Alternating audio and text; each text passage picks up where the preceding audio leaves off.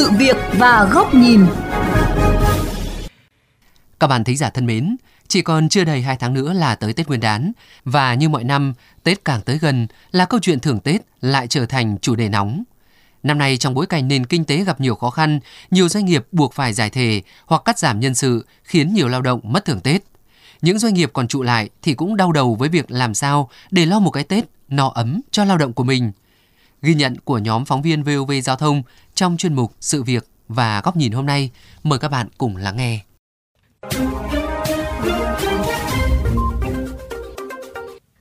Gắn bó với công ty trách nhiệm hữu hạn Tỷ Hùng đã hơn 18 năm, nên chị Nguyễn Loan, 46 tuổi, quê tại Vĩnh Long, không khỏi bàng hoàng khi biết tin mình thuộc diện cắt giảm nhân sự. Gia đình chị vốn đã khó khăn trồng chất khi chồng chị phát hiện bị u não chỉ cách đây vài tháng. Dù được bồi thường 2 tháng lương, nhưng mất đi khoản tiền thưởng Tết, không còn thu nhập, gia đình chị Loan sẽ không biết phải làm gì trước hàng loạt khoản phí trước mắt. Chỉ bây giờ chồng uống thuốc tháng chục triệu bạc vậy đó, rồi tiền đâu có. Mình làm tháng không 7 8 triệu, 9 10 triệu có, nhưng mà cái số đó đủ để không đủ để cho chồng uống thuốc nữa cứ có đâu mà tới. Tiền trọ, tiền ăn, tiền này, tiền nọ, tiền kia lo cho chồng cả một cái vấn đề rất lớn. Lựa chọn cho mình công việc làm tài xế công nghệ, tự do về thời gian nhưng đồng nghĩa với việc không có ngày nghỉ lễ Tết hay thiếu đi các chính sách an sinh xã hội như bảo hiểm xã hội, bảo hiểm y tế hay được thăm hỏi hỗ trợ khi đau ốm. Anh Nguyễn Quốc Trung, 27 tuổi tại Hà Nội, còn không nghĩ tới tiền thưởng Tết. Anh Trung cho biết. Làm shipper ấy, thì là mình có thưởng Tết. Cùng lắm ấy, gần Tết thì có hỗ trợ mới doanh thu thôi.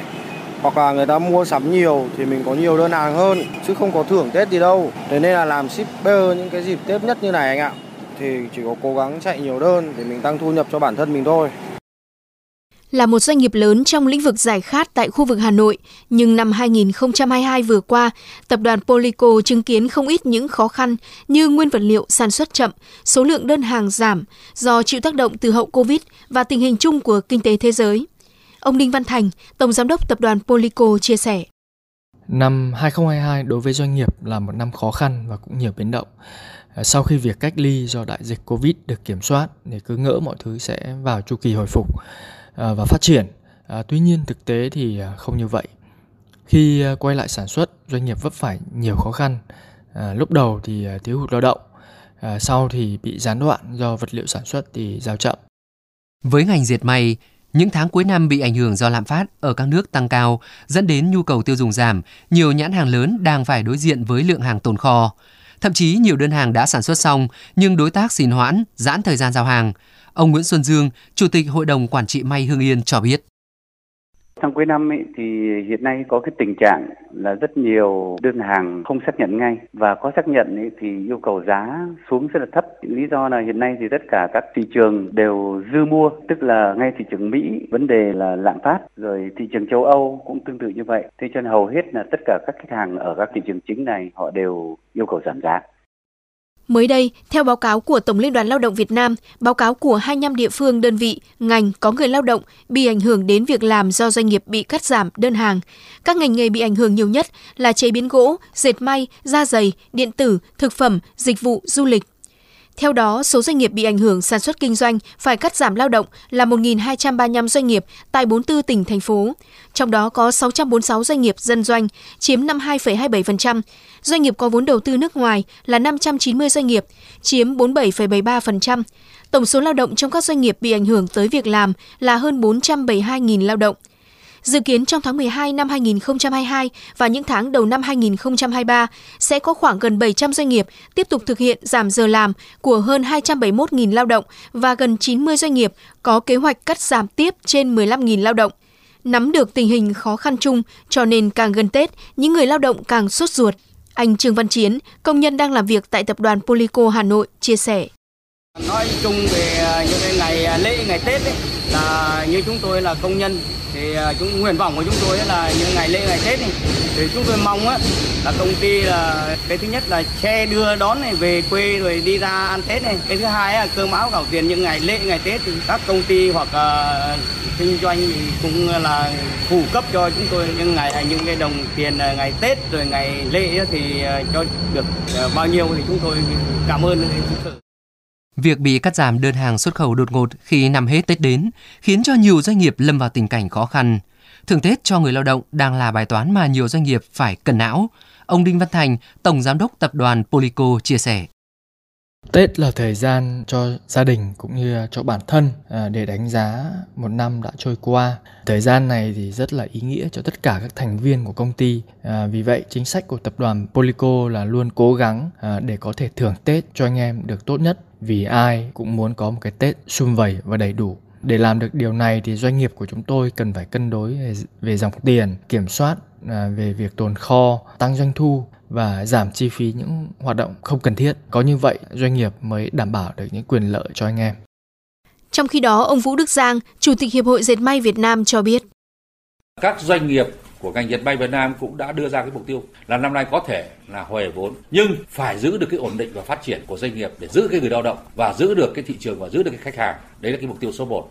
Cái thứ hai nữa là doanh nghiệp cũng bắt đầu là thắt cái hầu bao tất cả kiểm soát mọi khoản chi phí đầu vào của doanh nghiệp để hạn chế tối đa tăng chi phí tác động đến cái hiệu quả của doanh nghiệp. Nhưng cái điều quan trọng nhất làm sao đó vẫn có một phần lợi nhuận để no cái đương thưởng tháng 13 cho người lao động. Có như vậy thì chúng ta mới kỳ vọng cho cái sự ổn định của mục tiêu 2023 đặt ra cho cái ngành dệt may Việt Nam. Theo ông Lê Đình Quảng, Phó trưởng Ban Chính sách Pháp luật Tổng Liên đoàn Lao động Việt Nam, nhằm tổ chức các hoạt động chăm lo cho đoàn viên, người lao động dịp Tết Nguyên đán 2023, Tổng Liên đoàn đã ban hành kế hoạch 266. Theo đó, Tổng Liên đoàn Lao động Việt Nam yêu cầu Liên đoàn Lao động tỉnh, thành phố, công đoàn ngành trung ương và tương đương thực hiện chăm lo cho đoàn viên người lao động có hoàn cảnh khó khăn, mức hỗ trợ là 500.000 đồng một người, chi bằng tiền mặt – Bên cạnh đó, Bộ Lao động Thương binh và Xã hội mới đây cũng đã yêu cầu các sở lao động thương binh và xã hội trên cả nước thực hiện chính sách tiền lương và thưởng Tết cho người lao động.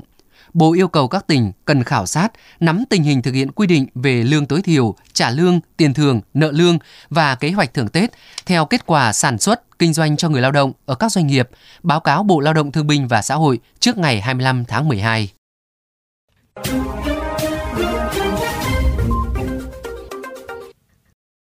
Thưa quý vị và các bạn, trước tình trạng khó khăn chung của các doanh nghiệp, việc nợ lương, nợ bảo hiểm xã hội và các chế độ của người lao động, trong đó có thưởng Tết. Vì vậy, cần phải có sự vào cuộc của cơ quan chức năng để tránh lặp lại kịch bản tương tự trong những cái Tết tới. Đây cũng là góc nhìn của VOV Giao thông qua bài bình luận có nhan đề Lo thường Tết chỉ là bắt đầu cho những vô vàn khó khăn. Dù bước đầu các tổ chức liên quan đã có những biện pháp nhằm chăm lo đảm bảo cho người lao động trong dịp Tết Nguyên đán sắp tới – nhưng với những người lao động, khó khăn của họ chưa dừng lại ở cái Tết. Bởi dự báo thời gian tới, người lao động sẽ đối mặt nhiều hơn với nguy cơ mất việc, giảm giờ làm, nhất là với lực lượng lao động làm việc ở các khu công nghiệp, khu chế xuất, doanh nghiệp có vốn đầu tư nước ngoài. Do đó, để đảm bảo an sinh xã hội cho người lao động, cần có các giải pháp để ổn định kinh tế vĩ mô, linh hoạt, đồng bộ các công cụ chính sách, tiền tệ, chính sách tài khóa nhằm kiểm soát lạm phát, góp phần ổn định kinh tế, chú trọng hỗ trợ giải quyết việc làm cho người lao động. Hiện các doanh nghiệp Việt đang phải chịu tác động từ nhiều hướng. Đầu tiên, những tác động tiêu cực từ thời kỳ đại dịch COVID-19. Đến nay, các doanh nghiệp đang bắt đầu ngấm đòn khi mà chuỗi cung ứng chưa thể khôi phục hoàn toàn. Tiếp đó, tình hình bất ổn trên thế giới như căng thẳng Nga-Ukraine càng khiến cho nhiều doanh nghiệp gặp khó khăn khi đối mặt với tình trạng lạm phát, giá xăng dầu tăng cao, thiếu nguồn cung nhiên liệu, vân vân. Cuối cùng, những biến động về ngân hàng, thị trường chứng khoán hay trái phiếu doanh nghiệp gần đây đã đẩy lãi suất lên cao. Doanh nghiệp gặp khó nhưng vẫn phải vay vốn lãi suất cao nhằm duy trì hoạt động. Thậm chí, có doanh nghiệp dù chấp nhận vay lãi cao nhưng vẫn không thể tiếp cận nguồn vốn do khó khăn về dòng tiền.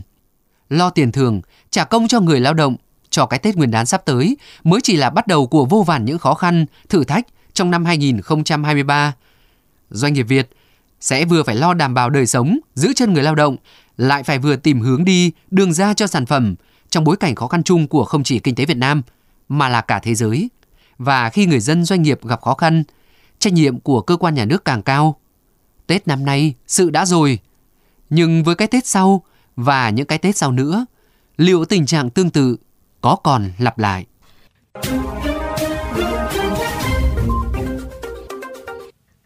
Thưa quý vị và các bạn, đến đây chuyên mục sự việc và góc nhìn với chủ đề Đau đầu lương thưởng Tết. Vậy còn sau Tết xin được khép lại. Cảm ơn quý thính giả đã chú ý lắng nghe.